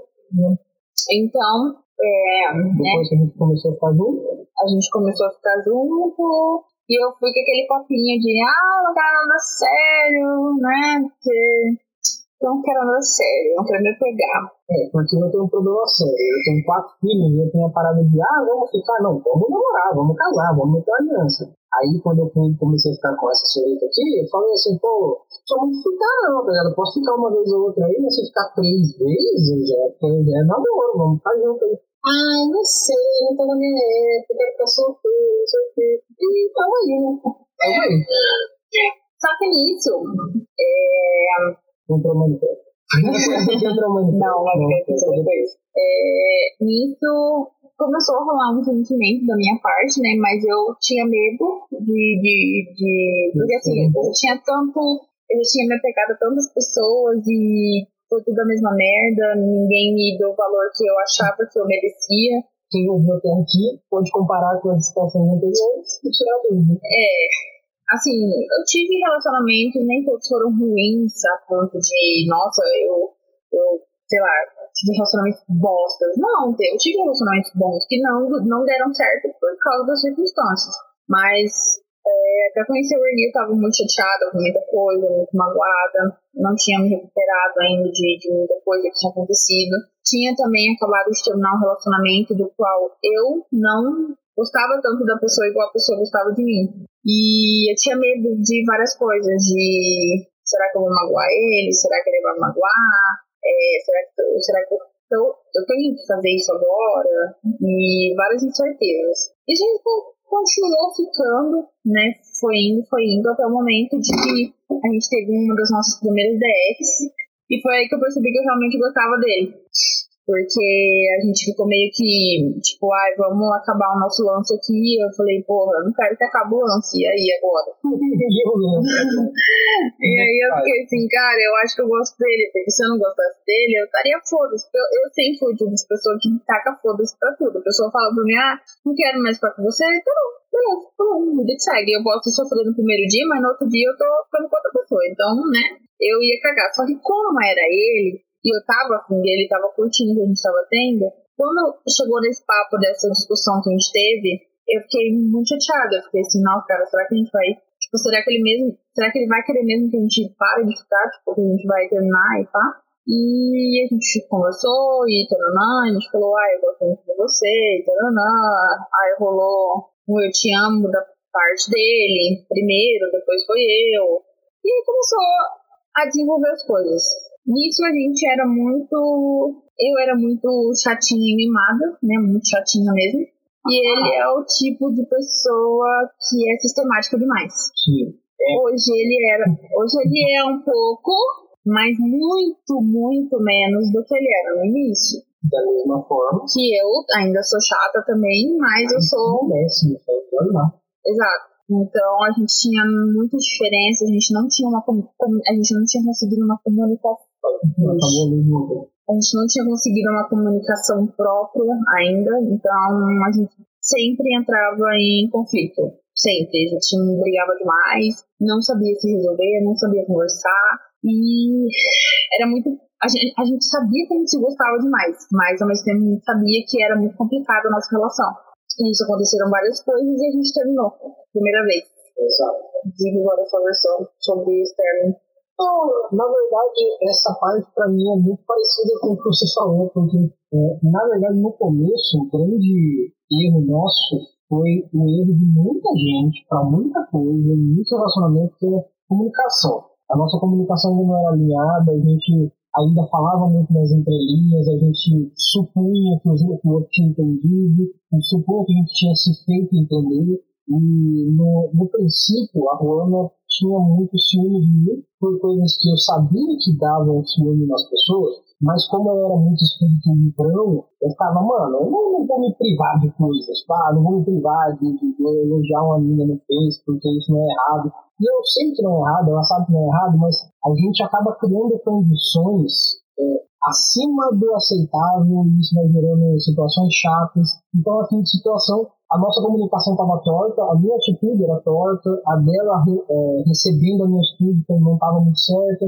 Então, a gente acabou que teve um desentendimento moral a ponto de falar assim: não, vamos fazer o seguinte, sabe uma coisa? Segue o seu, que eu sigo o meu, que a gente é muito cabeça dura. Basicamente era isso. E aí, depois de, sei lá, um mês mais ou menos, a gente falou assim: não, a gente é cabeça dura, não, a gente se ama, deixa quieto, deixa quieto. Volta, volta, volta. Um mês. É... Aí, Eu não lembro, eu não lembro o que aconteceu. Eu lembro que. Ah, eu conversei com, com uma amiga dele, perguntando o que tinha acontecido, né? Eu tava meio sem entender ainda, porque. Falei. Ah, é né? É, e ela falou comigo, e eu não sei o que, que aconteceu, não sei se ela chegou e falou nele alguma coisa. Eu sei que ele me chamou no Facebook por outro Facebook, que eu nem sabia que ele tinha esse Facebook. Então, e aí nisso, ele falou, ah, e é, me desbloqueia, porque eu tinha bloqueado ele em tudo, porque eu não queria papo, né? Então eu queria ficar sofrendo, então eu idiota. Aí eu peguei e falei assim, não, se for pra falar merda, é melhor a gente nem, nem conversar. Ele falou, não, eu não, não vou falar merda, eu quero realmente me explicar. E aí eu bloqueei ele a gente conversou e ele explicou várias coisas. E aí eu fiquei meio assim, ah, meu Deus, ele gosta de mim, ah, não, não, vamos lá, vamos ver o que que dá. E eu peguei o Uber e fui até a casa dele. Nisso, a gente conversou bastante, chorou. Ah, eu te amo, eu também te amo. Toda aquela ladainha lá, Aquela abriu enganação. muito, A gente se abriu muito nessa primeira brincadeira. volta nossa, porque tinha muita coisa ainda cerrada entre a gente, que a gente não tinha entendimento do outro. A gente acabou falando muito, muito É, a gente do acabou outro, dando um espaço maior para assim, um para o outro na vida um do outro. A gente Uhum. ainda não morava junto. Isso a gente voltou e na próxima semana ele já ia viajar. Pra São Paulo. Não, para São Paulo, era lá pro Rio Grande do Sul. Tá. E uma semana depois ele tinha o, essa viagem, né? E, porra, a gente tinha ficado um mês longe, tava com muita saudade, tananã. Mas beleza, ele foi fazer essa viagem. Ok.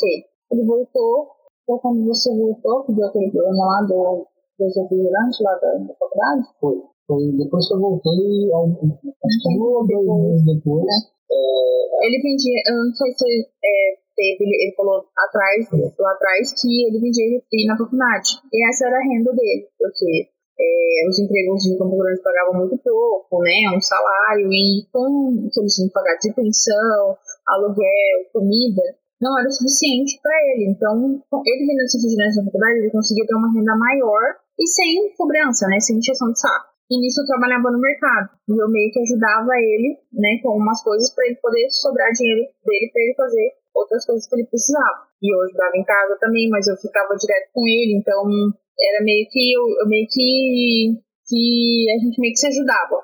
E. Eu ia parar o sua mãe, né? Não, na minha mãe foi no final do ano. É, foi algum Não, não foi. Foi algum tempo depois. É, a gente não tá, não tá morando junto. Não, não, mas tipo, foi uns 4, 3, 4 meses depois que a gente conheceu. não. A gente já tava uns 6 meses juntos, mais ou menos. Parada da minha mãe foi um ano depois que a gente tava junto. Foi. Eu nem conhecia sua mãe ainda. Eu já conheci minha mãe. Eu não lembro que eu conheci ela quando ela voltou a primeira vez hospital. Ah, é verdade. Eu conheci sua mãe no final, foi verdade, é verdade. gente voltou. Verdade. Verdade. Não, então você ainda tava, você tava trabalhando no Subway ainda, eu acho. É, foi na época que eu peguei de novo o foi, no. Subway, era um outro Subway, né?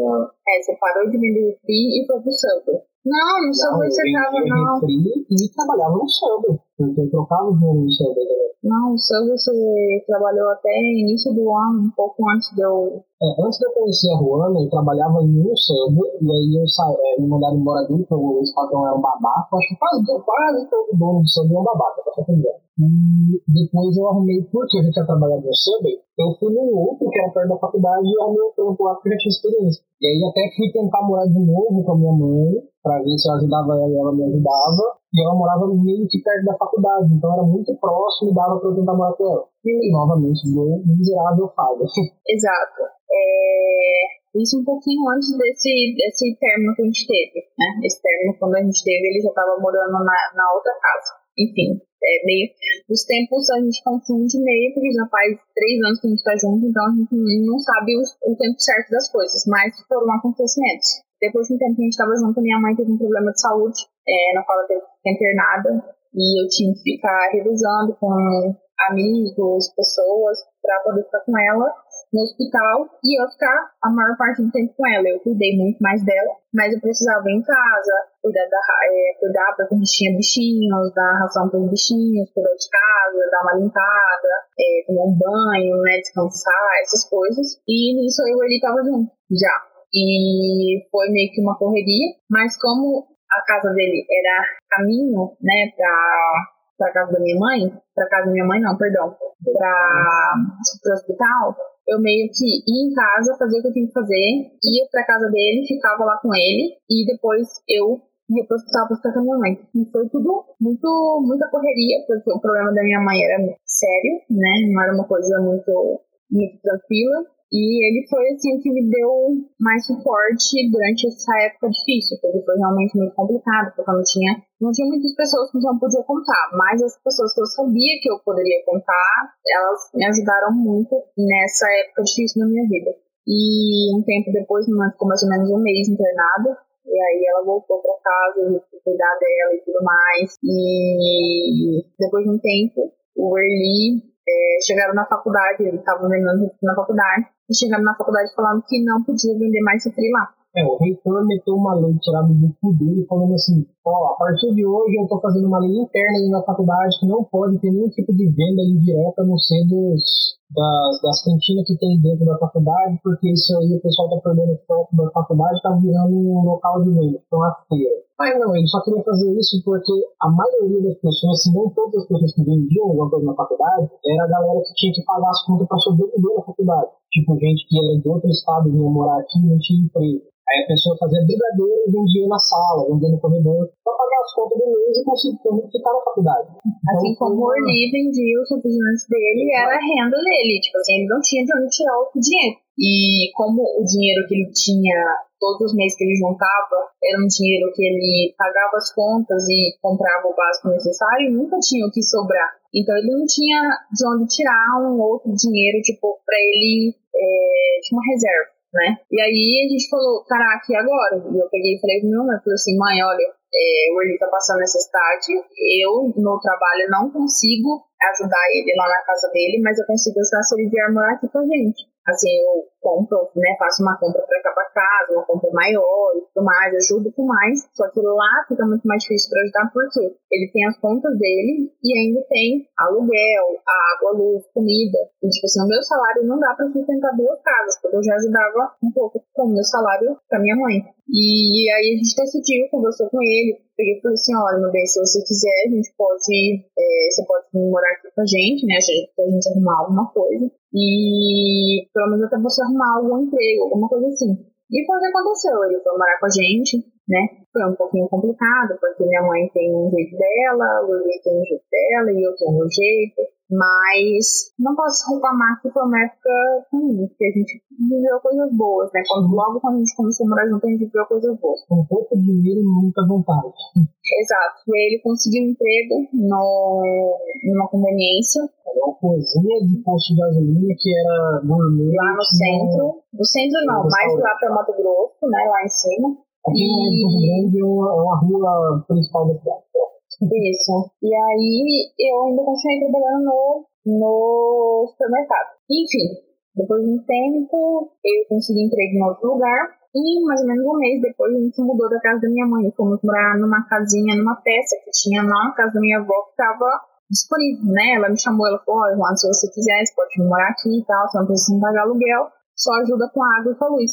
Falei, tudo bem? E eu ele tava doido para ter o nosso espaço, né, nosso cantinho. E aí a gente, é, minha mãe me deu algumas coisas, a gente comprou algumas coisas. Meu pai me deu também é, geladeira, fogão, botijão de gás. E a gente foi se virando. Até que veio a pandemia. A pandemia ela é o reflexo do vai da bosta na humanidade. Não é só porque as pessoas morreram, é porque todo mundo se fudeu de algum jeito, de algum jeito. Porque na pandemia ele ainda continuou trabalhando, né? mas onde eu trabalhava fechou porque era um lugar que não funcionava se não tivesse, porque era um centro de realidade virtual. Então não tem como ser online, nem delivery, nem nada. É um negócio presencial, as pessoas precisam ir lá.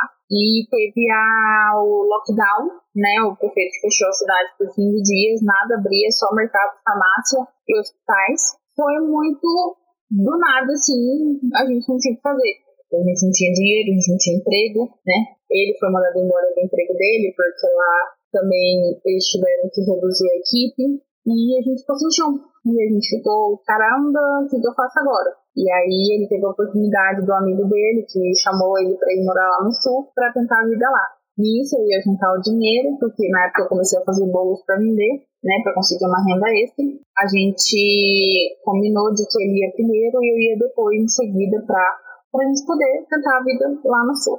E mais E aí eu fui para lá, fiquei um mês, gastei um dinheiro que eu não podia do meu assunto, tentei fazer um negócio, não deu muito certo, eu vi que eu tenho um problema sério que eu não consigo ficar muito tempo longe da rua, porque isso me faz mal fisicamente, e eu tinha cometido uns erros graves também, e aí quando eu voltei a gente acabou se separando por um, um, um mês, dois meses. Dois meses? Dois meses? Dois meses. Caralho, dois meses. E aí, é verdade, eu fiquei pingando depois na casa dos outros e tal, foi uma bosta. Foi a época que eu que eu e o pessoal da Caverna Online, a gente se juntou e fez um evento beneficente, que foi a, a Caverna Online, foi um evento para juntar a comunidade LGBTista e tal, para a gente fazer doação para FUFA e outras entidades. Depois que a gente se separou, a gente voltou e provavelmente assim, é, nesses dois meses, a gente reviu todos os nossos conceitos, viu se a gente realmente queria ficar junto mesmo, e depois de tudo que aconteceu, a gente viu que a gente realmente queria. Eu acho que essa última separação que a gente teve foi legal, assim, foi legal, usando a palavra desse jeito, mas foi legal porque ela arrumou os últimos pingos nos is que a gente precisava fazer. E acabou que, pelo menos ao meu ver, a gente se tornou pessoas melhores por causa disso apesar dos pesares, das pulgas e dos ganhos, a gente acabou se tornando pessoas melhores e aí a gente fica muito bem. Apesar de que a vida não tá nem aí pro nosso planejamento, mas como um casal a gente começou a, a ficar tipo, 100% bem. É porque o nosso problema sempre, assim, é normal nosso cometer erros, a gente comete erros o tempo todo, principalmente com as pessoas que a gente ama, e o único problema é continuar no problema. É. Se você tenta fazer diferente, tudo bem, entendeu? A gente consegue arrumar isso. Mas se você é um otário ou uma otária e continua agindo como um, então, cara, pode saber que, tipo, você não vai ter muita chance na sua vida, entendeu? Agora, se você tenta fazer diferente e, e você quer fazer diferente para a pessoa que você gosta e por você mesmo, as coisas vão se ajeitando com o tempo. E foi o que aconteceu, né? A gente cometeu erros um com o outro, a gente se magoou bastante, mas isso fez com que a gente percebesse que a gente só estava fazendo isso porque a gente gostava. Não, não, não que era uma justificativa, tipo assim, ah, eu gosto dele, eu vou mostrar ele. Não. É tipo assim, eu fiz merda, mas eu gosto dele, eu, eu quero ficar com ele, e eu quero fazer o certo para poder ficar com ele, e vice-versa. Então a gente começou a, a se encontrar num diálogo, a gente começou a saber conversar e a entender a língua um do outro, a ser mais ponderado e a ser mais. É, como que fala? Você permite as coisas? Como é a palavra? Você permite mais assim? Permissivo? Não permissiva a palavra. A gente começou a, a se dar melhor, né? A gente começou Sim. a se entender muito melhor a conversar melhor, a mais também. A gente conversava muito pouco, entendia muito pouco um lado um do outro. A gente sempre, assim, ficava sempre na defensiva, para lá e para cá. E aí. Né? Exato. E, e, isso é muito ruim com o relacionamento, sabe? Tipo, se você tá com a pessoa, você tem que entender que nem sempre a sua razão é aquela. Você nem sempre tá certo. Porque nem tudo que você fala é o que é. Porque cada um tem a sua maneira de ver as coisas, de, de viver as coisas. A sua realidade é diferente da outra pessoa que você está junto. Mesmo que vocês estejam vivendo uma realidade parecida, o modo como ela vê a vida é diferente do modo como você vê. Então, você não pode fazer da sua vida uma regra. Ah, não, porque eu fiz isso e é assim. Não, não necessariamente. Sua vivência não é regra para a vida de todo mundo. Exato. Você tem que saber que o modo como você viu aquilo é diferente do modo como a pessoa que está do seu lado viu aquilo. E vocês dois podem conversar sobre como vocês viram e entrar num acordo de que vocês viram tais coisas juntas, né? Não necessariamente você viu algo e aquela outra pessoa tem que ver aquilo que você viu. Não. Mas enfim, começamos a nos entender bem mais, é, passamos por várias dificuldades financeiras, mas a gente continuou junto, a gente continuou firme. É, chegou um momento que a gente teve a oportunidade de morar na casa da mãe do Eli, porque ela mora na chácara e ela estava sozinha, veio, pediu ajuda, e ele, como um bom filho, fala: Poxa. Vocês lembram que eu falei da minha mãe, né? Quantas vezes eu tentei morar com ela e dei errado. Né? Exatamente.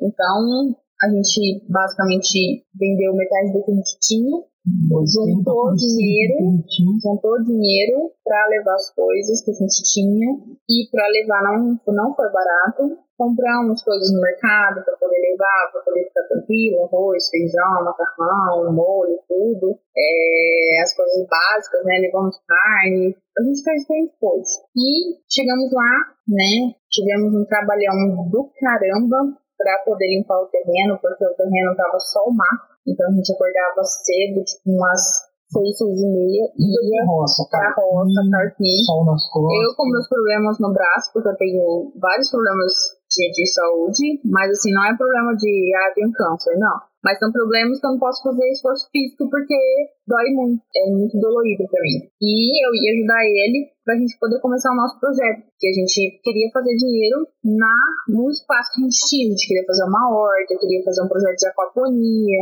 e a gente investiu dinheiro nisso. A Bastante. gente investiu mais ou menos só nisso uns 3 mil, 4 mil reais. E aí, mais ou menos quase para dar um mês que a gente estava morando lá, a mãe do Eli falou que ia vender a chácara. Do nada, ela acordou um dia por causa do, meu padrasto lá que tava no morre, não morre, e ele não morreu. E aí ela falou assim: ah, já que ele não morreu, então ele vai voltar a morar aqui comigo e.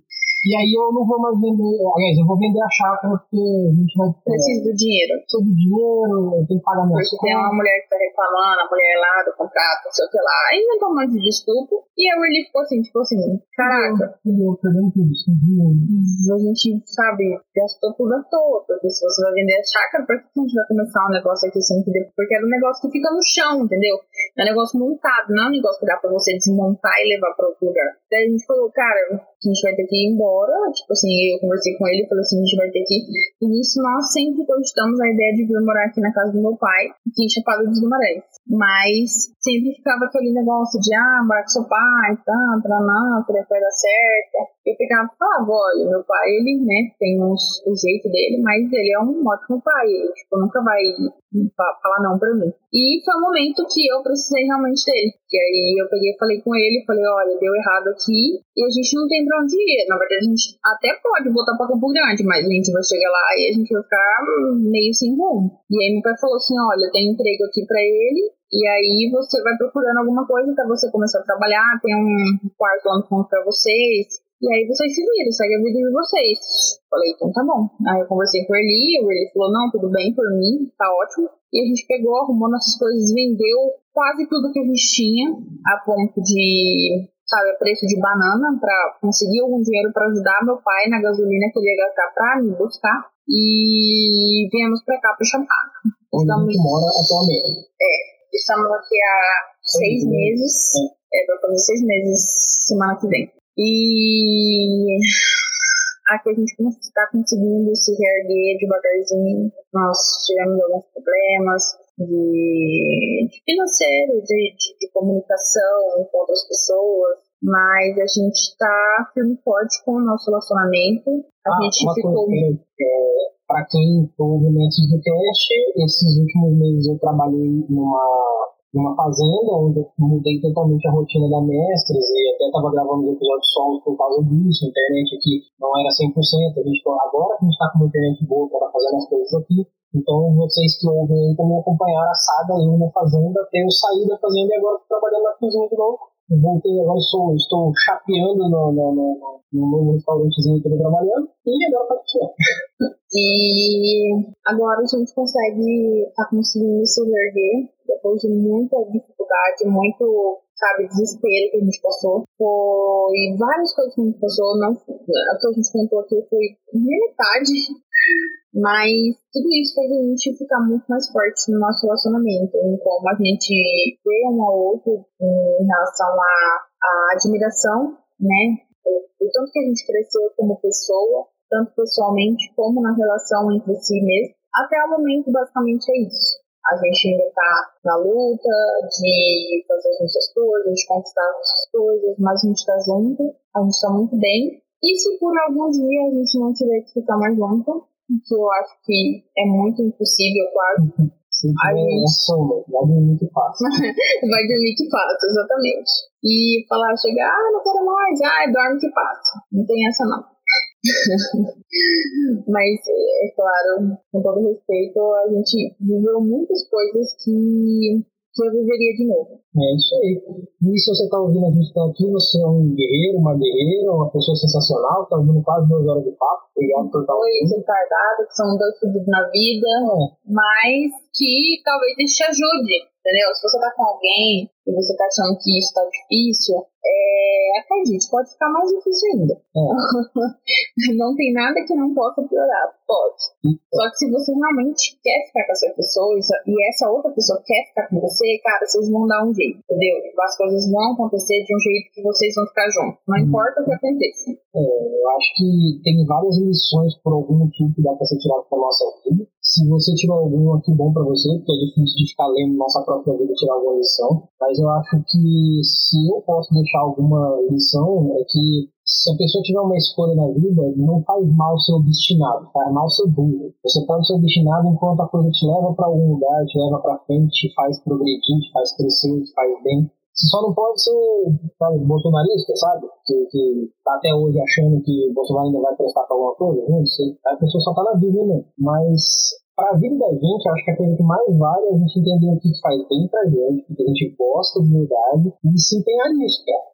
Às vezes a gente tem vários sonhos e aí a gente acorda um dia e fala assim, tá bom, são sonhos lindos, ótimos, legais, mas no fato, na vida real, é tal coisa. Eu sou bom nisso, então eu posso me dedicar nisso. E aí, quando sobrar um tempo, eu posso fazer um podcast, igual ele faz, igual a Rona tá junto com ele agora. É, eu posso usar esse tempo livre meu para fazer essa coisa que eu gosto, um hobby, talvez, virar um trabalho e tal. Porque a vida real cobra muito mais do que os nossos sonhos, entendeu? O nosso sonho não tem nada, não tem um fator da vida real enchendo o nosso saco. Então, viva a vida real, faça uma coisa legal, se divirta, sei lá, é, faça coisas que deixam feliz, mesmo que você ganhe pouco, porque ganhar muito não é sinônimo de felicidade, inclusive dinheiro é bom, mas, sei lá, talvez... Sua sanidade mental vale mais. É, e, e não acredite em gente que fala que dinheiro não compra felicidade, porque também não é assim. Isso aí é papo de bilionário que não consegue o que quer. Compra sim, é compra assim. a caixinha de paçoca. É, não, dinheiro não compra a felicidade em si, mas ela vai te dar tanto, tanto benefício que você vale a pena correr atrás dele. Você só não pode ser doente, destinado, maluco, ter dinheiro. Tem que correr atrás de dinheiro suficiente para falar tô firmeza, tô tranquilo, tô com a pessoa que eu gosto, ou tô sozinho, porque às vezes é isso que eu gosto,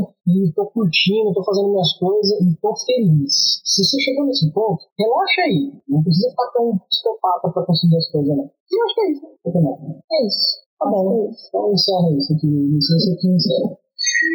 E a gente vai encerrando por aqui mais um episódio do Moscas Me Irritam. Lembrando que esse nome foi super aleatório, mas é realmente o porque moscas me irritam. E como é, eu estou fazendo parte desse podcast agora, eu quero falar sobre coisas que eu gosto e não gosto. E moscas me irritam. Então, uma ótima tarde, noite, dia para você, bom trabalho ou não, bom descanso, independente do horário que você está escutando isso.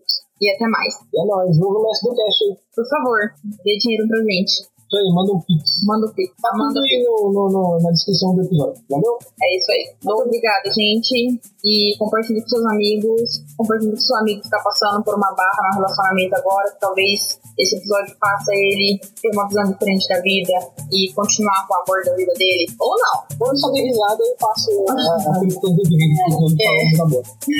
Tchau, obrigada. Falou!